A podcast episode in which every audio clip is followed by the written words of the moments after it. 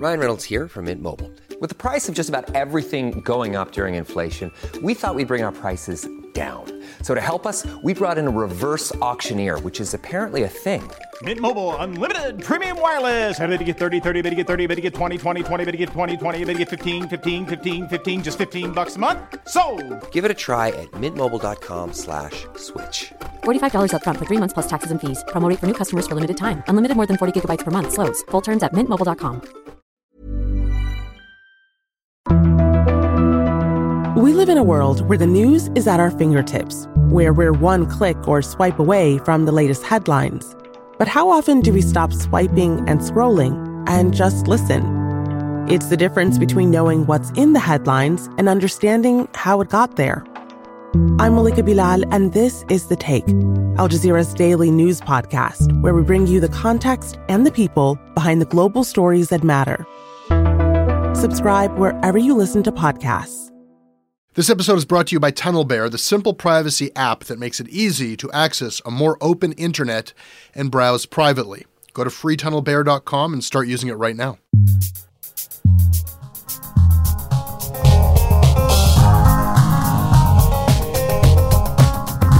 Ashley Chislanat, God damn it, Chinati. every time. Every time. Ashley, from the National Post, you've been killing it lately. Thank you. At the Post, been enjoying your work so much. Yeah. It's good to see you again. Good to see you. Today we're going to be talking about all of these people Evan Solomon, George Stroumboulopoulos, Sook-Yin Lee. What will become of their careers? Where are they going? What's happening? We need to know. Always. And we will be talking about editorializing and opining at the CBC. Well, I guess we both have a lot of opinions about that one. Welcome back to Canadaland Shortcuts. Today's episode of Canadaland Shortcuts is brought to you by Travis Shaw, Mark S., Anna St. Ange, Christopher Giro, Sean Sorensen, Derek Canners, Nick Taylor Vasey, and Christopher McLeod. Christopher, why did you decide to be awesome? Because Canadians need independent media that's genuine in its attempt to inform us about important issues, including keeping mainstream media honest, while providing platforms for other journalists and people with less privilege to tell their stories with their own voices. This episode is also brought to you by Tunnel Bear. Ashley, have you heard of Tunnel Bear? I have not. Tunnel Bear is a very useful tool these days because there are more and more things on the internet that are different if you're surfing from Canada. And it doesn't all have to do with video. Price discrimination. They call it dynamic pricing. You know about this? And your computer. If you're on a Mac, you sometimes get higher prices than on a PC. Is that a fact? Yeah. So there's all these weird things where like not everybody's getting the same price for flights, for things that you're getting shipped to you, like all kinds of online shopping, you get different prices. So with Tunnel Bear, you can tunnel your bear, your internet connection, as represented by an adorable bear, into 20 different countries and see what the internet looks like from those countries and surf that way. So it's great for shopping, it's great for buying a flight, and it's just great if like you don't want what you do on the internet to be tracked. If you just think that privacy is something that's important to you and you don't want to be tracked by third parties, then Tunnel Bear is a great privacy tool. You get 500 megabytes of free data every month and you don't have to give a credit card. So go check it out now at freetunnelbear.com. This episode is also brought to you by FreshBooks. FreshBooks, of course, is the founding sponsor of this show, and they're really a, a, rather incredible company that is all about empowering freelancers and small businesses. It began as somebody's small business, and, and now Mike's got like hundreds of employees there. It's this wonderful workspace. They're a proud Canadian company, and they're they're wonderful for companies like mine or for freelancers who just can't afford an accounting department. It is your accounting department.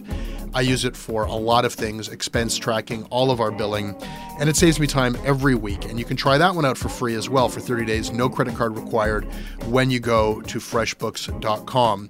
If and when you do decide to become a paying customer, and I think you might, tell them who sent you and you will be doing Canadaland a favor. Thank you, FreshBooks.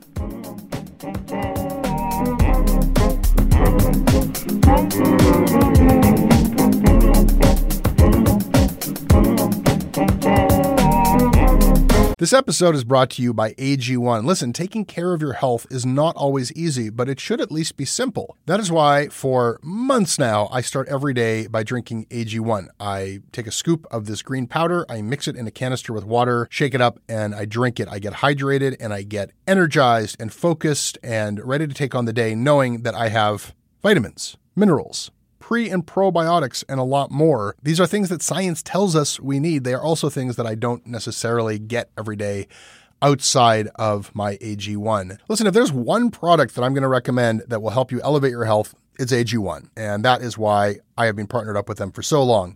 If you want to take ownership of your health, it starts with AG1. Try it now, and you'll get a free welcome kit that includes a shaker bottle, canister, a metal scoop, along with five free travel packs. You'll get a free one year supply of vitamin D3 and K2 along with your first purchase. Go to drinkag1.com slash Canadaland.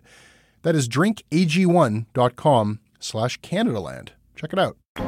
Hey, what's going on? Welcome to Rapid Facts. I'm George Stroumboulopoulos. Hey, what's going on? And welcome to another episode of the New Music. My name is George Stroumboulopoulos. My name is George Stroumboulopoulos, and we are back with a brand new episode of the Strombo Show, the spirit of radio, right here. Stick around. Lots more to come on the program. The hour will be right back. We have an exciting new addition to the CNN family, all the way from Canada, George Stroumboulopoulos. There are reports this morning that CBC's George Stroumboulopoulos will be the next host of Hockey Night in Canada. So Stroumboulopoulos has had a lot of shows. And I don't think he's had a lot of shows because they've all been such wonderful hits. Do you remember when he was the VJ that was like the bad VJ when we were little with all his like piercings and tattoos and he was like the edgy one? I think that he has appeared to be a very edgy person to a lot of media executives. I think that the eyebrow pierce and the soul patch has played very well for many decades. I mean, I'm serious. Like the punk show, the new music, much loud, much news, the hour, the one, Stroumboulopoulos tonight, the Strombo show, Stroumboulopoulos, Hockey Night in Canada.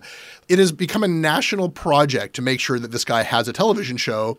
He seems like a really nice guy. Doesn't he? We all we Too nice to be the edgy guy in Canadian media, right?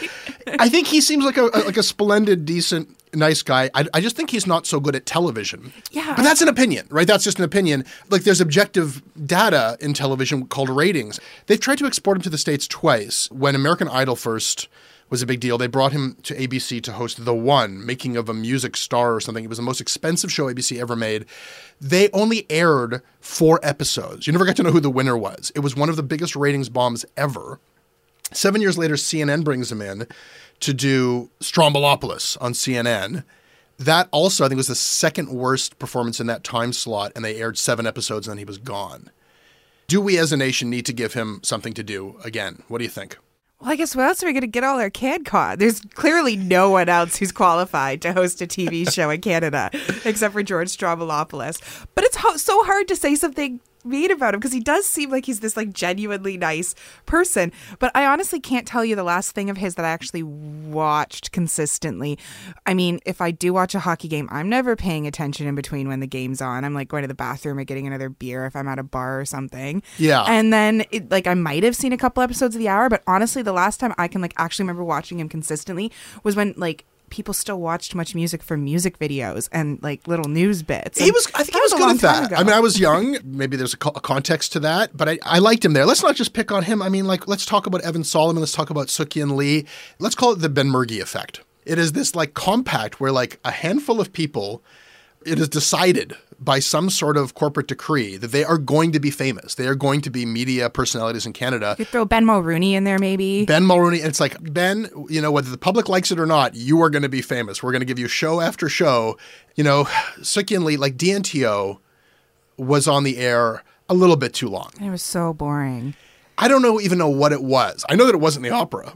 Definitely not Right. the opera. But I don't, I'm not sure what that show like it morphed into some kind of this American life wannabe where people were telling stories, but the stories didn't have a point. They didn't have that punch, right? or that you know if we're going to talk about stories i guess you know it's important to have a beginning a middle and an end they didn't always have all three of those things It was on Sunday afternoons, right? Yeah. I feel like I always caught it when I was like driving back from a cottage or something and you're stuck on the 400 and you're just trying to listen to something to pass the time. And even in that like closed in space, my car only has a radio. like it doesn't even have a tape player. All I have is that. And even there, I'd be like, all right, so I'm going to go listen to people like yell on one of the talk radio stations because that's at least more entertaining. yeah it was sort of infuriating dnto because it was sort of like um, whimsical and like here's something that happened to me when i got my braces taken out and it just would be this meandering thing. And i could never tell with again like she would come and be like wow jimmy thanks for sharing that story. That was fascinating. And she would always sound vaguely sarcastic which is like that's how i felt about jimmy's story but i couldn't tell if she was like taking the piss or not. I feel so mean talking shit about these people because they all seem so nice and yet is it not okay to say that that was a lousy show? Maybe it's like our Canadian sensibilities that keeps these people. It's like they tried really hard. They tried so So hard. let's give them another shot. They're really nice. Nobody actively dislikes them. They haven't done anything abhorrent except for maybe one of the situations here. Right. Um, doesn't it feel good to, to, to finally like not be a Canadian and let it all out? Like I so, know. so, so Kian, it's like the Cana- even in the firing, like like come on, she was fired. Like the show was canceled, and It but was a bad show. It was. I'm but sorry. then even even in the announcement, and we do this all the time, as they cancel shows for not being good Yeah. or listened to, they say, "But this is just an evolution, and we're already working on another project." And so they've announced this new Sook-Yin project. Sook-Yin Lee here. I promised I'd return, and I wasn't fooling. I am back. Since DNTO ended, I've come up with a brand new series. It's called Sleepover. I invite three strangers to share a hotel room with me for one night. Each stranger arrives with a specific problem they need help with, and then over the next 24 hours, we hash it out and get to know one another. We're not expecting to solve each other's problems, but we're hoping at least to give them some room for serious consideration, face to face to face to face, and make friends with strangers. Who wants to make friends with strangers? But okay, aim higher. Promise me you'll solve their problems. It's your conceit that you're getting people with problems together in a hotel room, and we're locked up together, and we're gonna we're gonna hash it out, but we're not gonna solve the problems. This sounds, yeah, this sounds like it belongs in 1999. Like it's an episode of Frasier mixed with like the real life. It And- sounds to me like somebody's art school project. or a really bad slice of life movie that's like someone's, you know, PhD in film or something. And it's it's it's one of these summer replacement series. It's ten episodes. It's obviously th- this sort of consolation prize to sort of like give the idea that like no no no we're just sort of evolving our relationship with Suki. And meanwhile, like I know what it's like to be there. Like the summer series are supposed to be training ground for new talent and new ideas, where somebody can kind of like get a chance to host for the first time or try out a really strong concept, or like all the many areas that are sort of being underreported or underserved by the CBC get a chance, like, okay, we'll give you 10 episodes, see if it works out. And this year, it's Sook-Yin's Consolation Prize. It's a bunch of the podcasts. It's been nice to see CBC getting back into podcasting, but now they're like cannibalizing their own content and running these podcasts as summer replacement series. So I don't even understand where the training ground is anymore. There's got to be a lot of young, fresh talent out there who have more compelling ideas. And I also wonder, sort of, if part of the CBC's mandate is to be uniquely Canadian, I'm curious what makes that show Canadian or is telling stories that aren't being told. I mean, it just sounds, Yeah. you know, it sounds kind of passe and dull. I don't know. And like props to her. I mean, she has, I'm not a professional broadcaster. There's a lot of skills there that I don't have, sure. But, you know, we're, we're really bad in this country at letting people fail. Yeah. Like it's okay. She'll find somewhere to go. Strombo will ride his motorcycle and and and Sook-Yin will make a piece of performance art and paper mache or stuff. Everyone will find something to do. It'll be okay. They'll land on their feet. Evan Solomon. And I know a lot of people, it's the same thing. People feel like it wasn't fair. It wasn't fair that he got fired for that. And uh, in relation to how Amanda Lang was treated, like, like she should have been fired, and, and Evan's like, I think the conflict of interest with her was a bit more clear. I still think what he did though was super sketchy and I feel like he's never fully addressed it. Like I have a lot of respect for him as a like he, I think he put out a lot of smart ideas. Like sometimes he's he's good at kind of cutting through some of the crap yeah. in a in, in a sometimes a slightly overwritten way but i think that like he's a good brain a good political thinker in canada i just really would have liked to see him be like you know what maybe that wasn't a good idea to contact the bank of canada governor and try to broker an art deal i think that there are some ethical lines there that i really would have liked to see him more explicitly address before this like okay we're all done with that now that's ancient history I think you put you, you- like that. You said it exactly. It's not that this is like the kind of thing where like banish him and let us never hear from him again. Yeah. But I've asked him for interviews a few times in the wake of that. I said to him explicitly, like, I think you just need to clear the air here. Like, you need to take some responsibility. That like to say like, hey, Jim Bell, silly, meet me for a drink to talk about journalism about a story. Oh, here's my friend, the art dealer. I'm going to go to the bathroom for a minute. You guys talk. And then he gets a kickback. Like, that's something you need to actually account for. I don't know that it's a scorched earth thing where, like, there's a scandal, you know, no second acts in Canadian life, but like, if there's no second acts in American public life, just like come to Canada and don't even worry about it. Well, I guess like in, in America they have to do that mea culpa, right? People love Yeah. the redemption story, and I feel like we didn't we didn't get that here. to get back to our initial point, there are more than eight possible hosts in the Canadian media. like, you know, they used to use like MuchMusic, and MuchMusic, like to give them credit, they did a great job at finding new talent.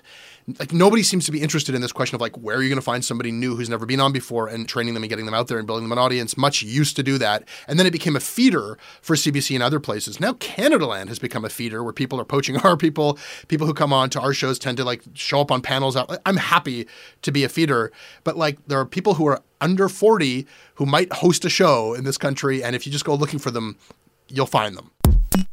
Now is the time on this program where we take note of stories that caught our interest this past week.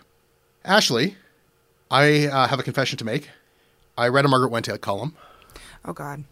Margaret Wente is somebody who, by the way, whatever else you might say about her, you cannot say that she does not have a readership. This was the number one story on the Globe and Mail. How hookup culture hurts young women. and what I noted in reading the story is that since the most recent Margaret Wente plagiarism scandal, she is doing a better job of uh, citing her source, singular. Okay, so Margaret Wente is an expert on hookup culture uh, in universities, apparently, and uh, her expertise is based on the fact that she read an essay on quartz by a young woman named Leah Fessler. Rather than plagiarizing Leah Fessler, Margaret Wente now calls up. So she makes a point of saying, I called up Leah Fessler. So that was good to know that she's actually calling the person who she stole the entirety of this argument from. I think I've read this column, five different variations of this over the past five years from Margaret Wente. Yeah, I've definitely read something like that from her. Like I can guess what the argument is without you. Go for it. Guess what the argument is. Hookup culture is bad for women because it makes them demean themselves for the patriarchy, as opposed to women being able to be their own sexual beings. And whose fault is it?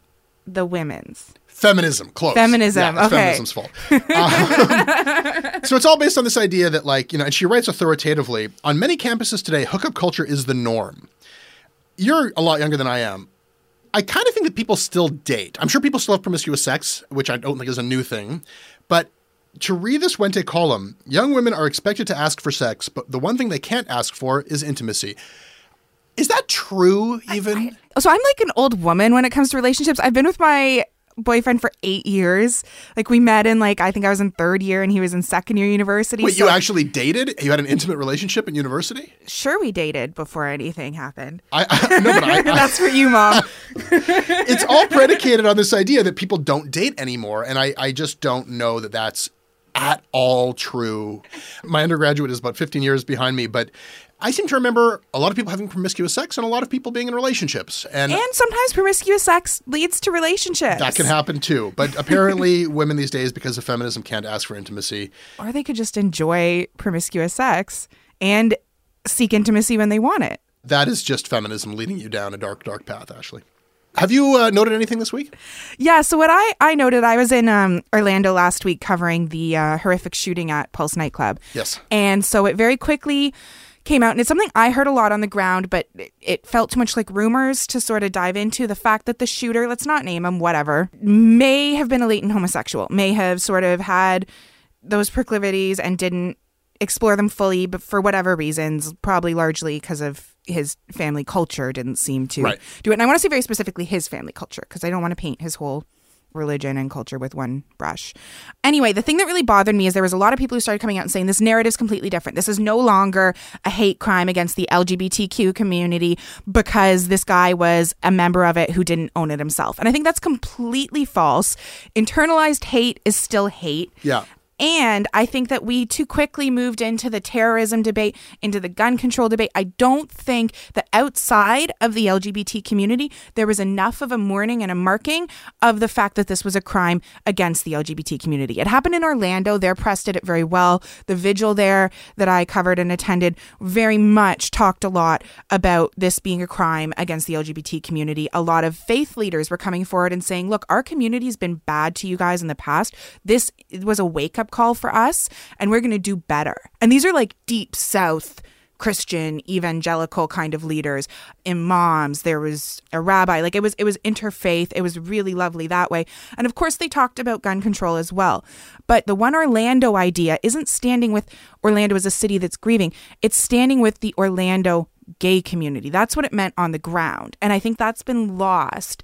And I think as we're having a Pride month for the first time in Toronto and as Pride celebrations across Canada are happening right now, I think for people in that community and allies of that community, Orlando did add a bit of meaning, a bit of resonance that I think has been lost in some of the greater coverage of it. I want to note one more thing, and maybe this is actually, uh, I don't know, is this a disclosure? I'm not exactly sure what this is. I got an email the other week from Ed Greenspon, former editor of the Globe and Mail. Uh, Dear Jesse, I'm writing you to participate in the Public Policy Forum's Media Math Roundtable discussion. Very curious. And, and I, I, I, what is this Public Policy Forum? It turns out it's this uh, think tank. According to Wikipedia, their mission is to serve as a neutral, independent forum for open dialogue on public policy. Okay. And Greenspon is now the president. So he's asking me to come to like, you know, some bank tower to meet with other people in the media to talk about essentially whether or not the government should intervene because Postmedia is probably going to go bankrupt this summer, and uh, Nanaimo and Guelph lost historic papers, and the media is in crisis and layoffs. So we might not have news coverage in this country anymore. So should the government do anything about it, Jesse, we want you to come and participate in that conversation. And I have lots to say about that topic, so I was really keen to go. And given that this public policy forum, their mandate, according to Wikipedia, is to have an open dialogue, I said, Well, I'd love to come. Can I record it? I'd love to make a podcast out of that. And Greenspon said, uh, give me a call, Jess. And I had a conversation with him. He said, well, ultimately the results of this process are going to be public, but I want this first roundtable to be uh, Chatham House rule. I'm inviting you not as a reporter, but as a digital media entrepreneur guy. Come and participate. You can talk about what happens there, but you know, Chatham House rule, I looked it up. I don't know what that was. Participants are free to use the information received but neither the identity nor the affiliation of the speakers nor that of any other participant may be revealed. So I can talk about what happens there, but I can't say who or where they're from. Said it. And I thought, well, I guess better to go than not to go. And then I saw the guest list. And I can't, of course, reveal who's on that guest list, but I can tell you that it's going to be awkward. And then, and maybe this is why I'm bringing it up, I read a. Uh, I want to come so badly now. I read a news story about this thing that I'm participating in. And the headline of this, I think it was Canadian Press Story Liberals seek outside advice as they mull policy help for news media. Oh. So I didn't so know. I read that news story. I didn't realize it was this link to the Public Policy Forum. Okay. It was news to me too that this was actually the Liberal government. And I'm like, well, what did they? Are they? But the Public Policy Forum is a third party. It's a like I could party. see them using them to broker research for sure. Sure. And that's a little bit hazy to me because in this story, Ed Greenspon is quoted as saying, Well, we're not, if you will, hired by the government, but we're doing this in cooperation with the government. Then the Heritage Ministry spokesperson said that they contracted the Public Policy Forum, which would seem to indicate that they did hire the Public Policy Forum. So It's almost the same as hiring like any research firm, though. Sure. I think what people need to note here, and this is what Andrew Coyne said about this. Coyne tweets, Oh, nothing, just the government adjusting the media to its taste. He's very suspicious of this, that essentially the liberal media is asking this public policy forum to put together all this research about what kind of subsidy or regulation or protectionism the news media needs. You know? So I feel like I have a lot of full disclosure to say here first. Um, so Ed uh, was was was a boss of mine when I was at the Queens Park Briefing. He was an executive at Torstar. Okay. Up the chain from me. haven't haven't spoken to him in in a long time, but I feel like I should say that. Andrew Coyne works at the same paper as me. Um, my company might be in financial trouble, but I really I really hope we're not going to go bankrupt. I think you probably are, but you might still survive that. I think our debt's going to be restructured. okay. We'll see what happens this summer. So I think my colleague Chris Selly actually responded to Coyne in a really smart way, being like, well, if all the media in Canada actually had this big, bad, scary conservative bias, I think we'd operate a lot differently on a lot of issues. And I think he has a bit of a point there, a bit of a tongue in cheek jab to the idea that Postmedia is, you know, single handedly controlled by the Conservative Party of Canada is uh, like a little bit ridiculous. I It there's a lot of diverse newsrooms there that have different opinions, and if the publisher wants to say something on the the editorial pages during an election, that's something that's happened for time immemorial. It, it- since newspapers have existed, but it doesn't like on our day to day. I don't sit at my desk and think like. Gee, what is Mr. Godfrey going to think of this story? Like, it doesn't play in. No, nor does Godfrey necessarily take a phone call back when Harper was in power. However, we have kind of rigged the field in so many ways over the years, giving like tax breaks to advertisers if they advertise in Canadian publications, c- creating protectionist regimes where American publications couldn't move in. You know what? This was supposed to be a duly noted. I have so much to say about what role the government should have in Canadian news But maybe media. that's why you should go to this forum. That's why you know because I, I I I won't tell you who's coming, but I can say that the representation of online independent news media. I'm not going to say that I'm the only one there, but it ain't great. And I think that it's going to have a lot to do with the future. And just to have all of these legacy players there with their hats out, like, what are they going to say? What should the government's role be? I think everybody there's a, the government's role is going to be that they should give us more money, and that's not going to be my point of view there. And maybe I can go and represent that view. I think there's something to be said about government support for all of it because I do think that a lot of legacy media, not just Postmedia, I mean, all the companies, Canadian press, like these all need to continue to exist because a lot of on the ground reporting is still coming from them. Like there's stuff that Canadian press is still the only people at on a regular basis. Like if we lost them because they're jointly owned by all the big media players, the amount of on the ground coverage we would lose in this country is astounding. And so CBC's finally restaffing some of its local Yeah. bureaus, but there are city halls across this country that don't have a single reporter. There's not a full-time reporter at the Saskatchewan legislature anymore. An entire provincial government doesn't have a full time reporter. Like these are things that have to happen. And for some reason, I don't think digital media players from the States who come in are doing that. Are going to put a Guelph, uh, Right? Yeah. They're not going to create a reporter in Guelph. They're not going to put someone in the Saskatchewan legislature. They might have something really funny happens there, pull something out of it. But, like, you know, when we have these big players coming in, we don't generally tend to see them add anything that we don't already have. They're just doing it in a different way. I would You're, push you back might a be little an bit. expansion. And, and, Well, like, and I, I'm not yeah. even covered by what you're saying because you're Yeah. talking about when these when these American companies, which they increasingly are, are setting up a Canadian bureau. They're not doing that meat and potatoes reporting. I So- think they are in some cases. I just don't think they're going somewhere that other people aren't. Yeah, I think they add something in certain cases, but I definitely agree with you that there's a certain kind of unsexy, very necessary reporting that they're not likely to do. And that's I, where the government subsidy comes in, I think. Well, that's the question, isn't it? I want to get into this in much greater detail as we kind of move into this next stage of what the hell happens next in, in the Canadian media. But everything you just said is spot on. Yeah. Okay, there's a crisis. And I'm torn on subsidies too. Like I don't like how much we've subsidized the auto industry. I think, you know, Australia has stopped doing that. Now they don't have an auto industry. They still have an economy. Like they're still working. Sure. So like uh, corporate welfare in general makes me nervous. I agree with some of Andrew Coyne's sentiments on this on a, on a pretty regular basis. So I am sort of torn on the idea that like as someone who's very critical of corporate welfare as a reporter, the idea of of my corporation then engaging in it. But I also well, it should make like, any journalist queasy about Yeah. journalists getting subsidized by the government that they cover. That should Exactly. that, that's tricky, right? Right. But then this idea that the, the subsidy comes in to fill in those holes. You ever consider that maybe the subsidies we've always had and already have might be why we don't have a lot of digital upstarts and why it's American digital upstarts that are moving into Canada? We don't have many of our own. That goes into a lot of stuff about Canadian innovation culture. Yeah. Uh, the American also has a much stronger philanthropic culture that has helped fund things like the Knight Foundation, that has then led to a lot of innovation in the media sphere in the states that we don't have here because we Pro don't have these. Night Found, all, the, Yeah, and, and you don't think that maybe the fact that there's this consideration that oh yeah, it's all subsidized, maybe deters private foundations and a- a- academy and phil- I think that's a cultural difference. So if you look at philanthropy rates in, in the States and Canada, like we see a bigger role for government than Americans do. Yeah. So they tend to We're saying the same thing. Yeah. If you think the government's going to take care of it, nobody steps in. Exactly. So how bad does it have to get before someone steps in? Because every it, when it comes to the media, like that's an integral part of our democracy. Every time that a local newspaper shutters, there are people in control of millions of dollars who have nobody watching what they're doing. Oh yeah, we need this. But every time a newspaper shutters, there's an opportunity for an entrepreneur. Right. So then people have to start being willing to pay for it again, or there has to be a philanthropic model. Like, sure, government can't act alone, but I think they can help set the table to help people get to a point where they can succeed. But again, like I'm really torn on this issue. Like none of this is like I have a solid opinion on any of this. I think you got launched. That you should become. Yeah. They, Eddie should have invited you. Duly noted. So let's talk about Neil Macdonald for a second. The CBC ombudsman, they, they still call her an ombudsman, not an ombudsperson or ombudswoman, but Esther Enkin is the ombudsman at the CBC.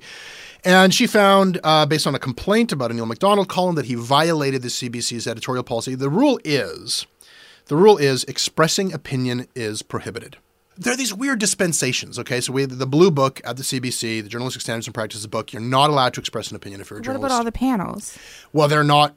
They're they're not covered by that because Okay. they are hired to be. See, this is this is the problem: is that the viewer doesn't know any. Like, you don't know whether that's a freelance. There's lots of opinion on the TV shows tons. at least. Yeah, but like the person who is a reporter is Mhm. not, or the host. Hosts are also not supposed to express opinions, and that's muddied by the fact that they have panelists. It's muddied by the fact, further, that like there's tons of opinion pro- programming on CBC, and it's muddied by the fact that the rules don't apply to Michael Enright. It was always known Michael Enright has some sort of papal dispensation to have an essay at the beginning of his show. And nobody notices because Enright doesn't say controversial things anymore, except about the Catholic Church. But he he opines. And Rex Murphy, for some reason, I guess because he's a freelancer, he's there only to do, which is bizarre, of course, that the National has one opinion guy who's a climate change denier. That's weird, but do people notice the distinction? And then for some reason, Neil Macdonald has always been using his weird column to opine, and that's been allowed. And then there's been different parts where CBC.ca, like they hired Heather Mallick, like to know who's allowed and who isn't allowed to have a point of view. Wait, they hired Heather Mallick. well, years ago they had. Oh, okay. Um, I know, crazy, but that Well, happened. like, and they have a lot more analysis coming out now with Aaron Wherry, who is from Maclean's, and I love his stuff. Like, Sure. it's great. I think it's it's an important asset for the country. I'm glad he's doing that work.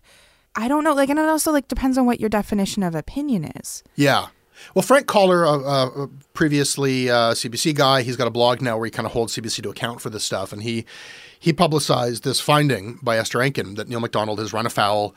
And then another veteran journalist, Paul Adams, used to work uh, Globe Mail other places. He he had an uh, interesting exchange with Koller where he said like. Yeah, they broke their own rules. There's no question about that. But those rules suck. They're stupid rules. And this sort of model of like news from nowhere, people without opinions just presenting things that happened, is totally outdated. They just need to be transparent about what you're getting. Mhm. Are, you getting an article? Or are you getting an opinion? Yeah. And he brings up uh, like what Neil Macdonald got dinged for was basically slagging off creationism as superstition. If you can't call creationism superstition, it could because that's an opinion. I do. like I definitely when there was an MPP last year tried to say that creationism should be taught in schools. Like I'm pretty sure my coverage was pretty much like, and here's why that shouldn't happen. Yeah, I, yeah. I mean, Koller says like, in, in the context of Trump, it's a total failure for us just to kind of like Yes. throw up our hands and say like, well, everybody's got a point of view. We're just here to report what happened. Like, no, there are things that are true and there are things that are false. Climate change, like everything Trump says being some kind of bizarre half truth. yes, Our mentions are going to be really fun after this episode, eh? We've touched it all. I don't know that there's many uh, pro Trump creationists amongst my listenership, but if, if you're hearing this and being like, damn you, Jesse, I, I liked you until you just excluded me, you are welcome to listen to this show, pro Trump creationist Canadaland listener, and I want to I wanna talk to you. I, I just feel like, who does this serve anymore, this idea that we are just these weird, opinionless news bots? I think it serves a really 20th century idea of objectivity. It's not about pure objectivity. I don't think anybody's objective. Let's talk about the fact that language isn't objective. When we use the term Middle East, that's actually a really loaded term that's created by the history of the fact that English language is based in what we consider the center of the universe, Greenwich Mean Time in England. Yeah. And that east of that is the Middle East. And then further east of that is like the Far East or, or whatever, right? So, like, l- language is inherently biased and loaded. Yeah. So, no one who writes is ever completely free of the history of who they are, where they came from, how they learned to write, what words they choose to use. Like all of that contains their biases. I think the the importance of being a reporter is to strive for objectivity, is to be open to the other side, is to be open to ideas that you aren't comfortable with. I mean, I had some really fascinating conversations with people who are super pro gun rights. And some of them, you know, I sort of got where they were coming from. They were literalists when it came to the Bill of Rights, and they saw the Second Amendment as an important check on power in their political culture. And Yeah. it's not one that I'm from and of. And I think that it's, we tend in Canada to be like, oh, Americans and their guns. So I think you have to be willing to present ideas you're not comfortable with and at least analyze them. Entertain them, And consider think- them. Yeah, and I think when we're getting too far into opinion journalism or too far into like me first journalism is when we stop being able to have those conversations. And I think that's something that we're seeing. There are a lot of reporters who are doing a really good job of covering Trump as fairly as they can without buying into his crap. I think there are a lot for some of the bigger publications like the Washington Post, where they've been now banned from his campaign. I don't think that they're going in there to express an opinion. I think they're going in there trying to present the facts. Then there are people who I think are making the situation worse, making the polarization worse, where everything is based on their opinion and they're not open to seeing the other side or to considering why people are thinking this way. Yeah. I'll quibble with you on a semantic point um, that we should strive for objectivity. I find that that's kind of dishonest. The idea that, like, I have a subjective point of view, but I'm going to strive to kind of immolate it and pretend that I don't have a point of view because I'm here to report. I don't know that that's possible. I think that the attempt to do that is sort of inherently dishonest. I think we should strive for impartiality. Like, you're not here to affect an agenda. Your desire to tell people what is going on should trump your own agenda to make something happen or to make one idea prevail or one side prevail. You know, I think that's kind of an important distinction. And I think that's something that is getting lost. Like I think that there is a lot of agenda driven news reporting Yeah. these days. I think it's worse in the states. And I think what some of the people who are worried about say opinion creeping into the CBC are worried about is that idea of it becoming agenda driven as opposed to like here's one person's really interesting opinion on this issue and here's someone else's really interesting op- driven Right, you which know is what I just a more a Which is more robust product of analysis, and you're, get, you're Um, getting all the points of but view. I think there's some wariness about the idea of agenda driven journalism. And I think that there's a lot of American news outlets on both the far left and the far right who sort of just battle it out on these ideological lines over every issue. And it sort of misses so many of the voters in the middle who aren't firmly for or against anything, right? Yeah, I, I- you know what? I feel like the CBC certainly needs to be at the very least impartial. And that's actually it's very difficult because when you're talking about media bias, the simple fact is any survey of the private political affiliations and opinions of journalists, it's consistent with the private political affiliations of anybody who has university education, which is it does lean left. Right? David Bacon did a really short post once that was really smart. He was talking about why all journalists are little L liberals, Yeah. talking about sort of the, the enlightenment definition of someone who believes in free expression, freedom of religion, freedom of the way to live your life, of the press, and those sort of core tenets of the individual's right to be his or herself. For lack of a Sure. more eloquent way to put it, like go read some John Locke. Like he says it a lot smarter than I do. Yeah, but uh, yeah. and, and it's not specific to journalism. It's just that's what the majority of people who Yeah. I'm sorry that sounds like a value judgment, but it's actually just a statement of fact. The majority of people who have university uh, education will affiliate And- small and, liberal. And then, or they'll call themselves a libertarian, which is really just Yeah. an evolution of the Enlightenment idea of liberalism as well in a different way. because we all pay into the CBC because they're the public broadcaster, they cannot be partisan press. But I don't know that I agree with what you were saying before about the states where it's just so hyper partisan. To have all of these little pockets, be it big business, Fox News, CNN, MSNBC with their affiliations, or teeny little special interest groups, even websites that have like direct taint. They are funded by Soros or they're funded Mhm. by the Kochs.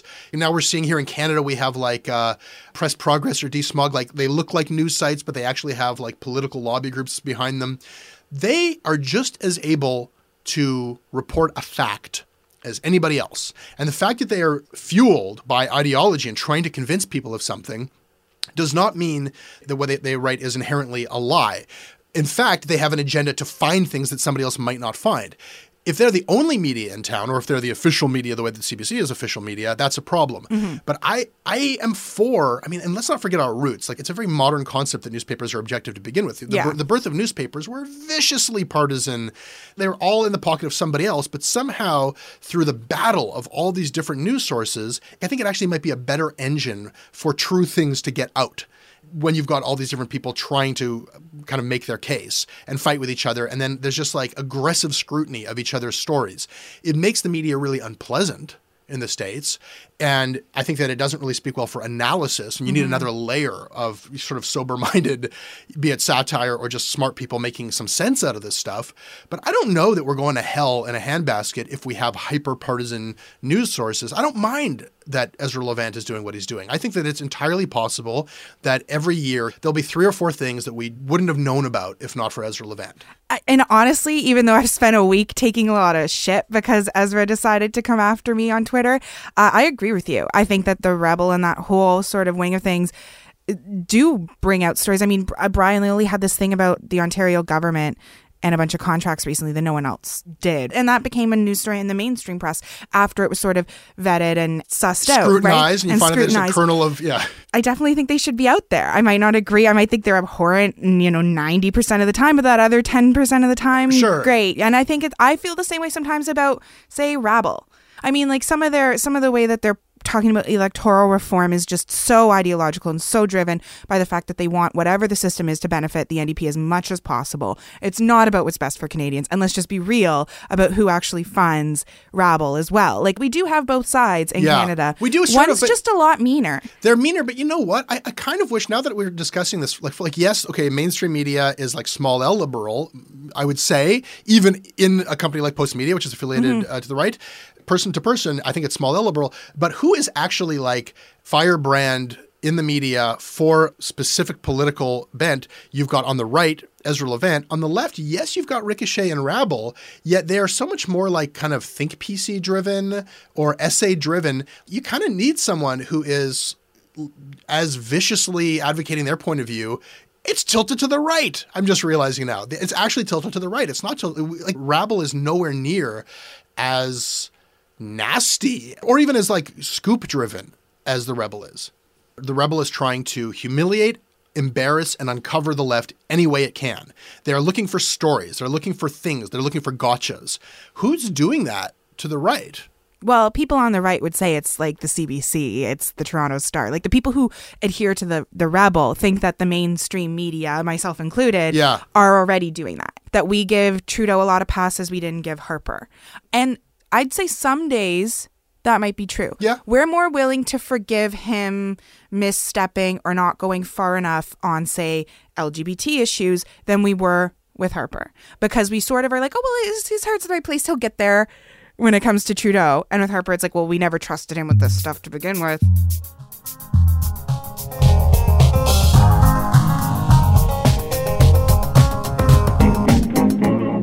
Ashley, thank you. Thanks for having me. That is your Canadaland Shortcuts, and you can email me about it anytime at jesse at CanadaLandShow.com. I read everything you send and I respond when I can. We are on Twitter at CanadaLand. Ashley, where can people find you? Uh, so people can find me at Ashley Csanady. My last name's a little weird to spell, so it's C S A N A D Y. Our website is CanadaLandShow.com, and our crowdfunding site is patreon.com slash CanadaLand. The next episode of Canadaland will be up on Monday. Commons is off for a week. I make this show with Kevin Sexton. The radio syndication version of Canadaland, which we offer for free to community and campus stations across this country, that is handled by Russell Gregg. If you like what we do, please support us.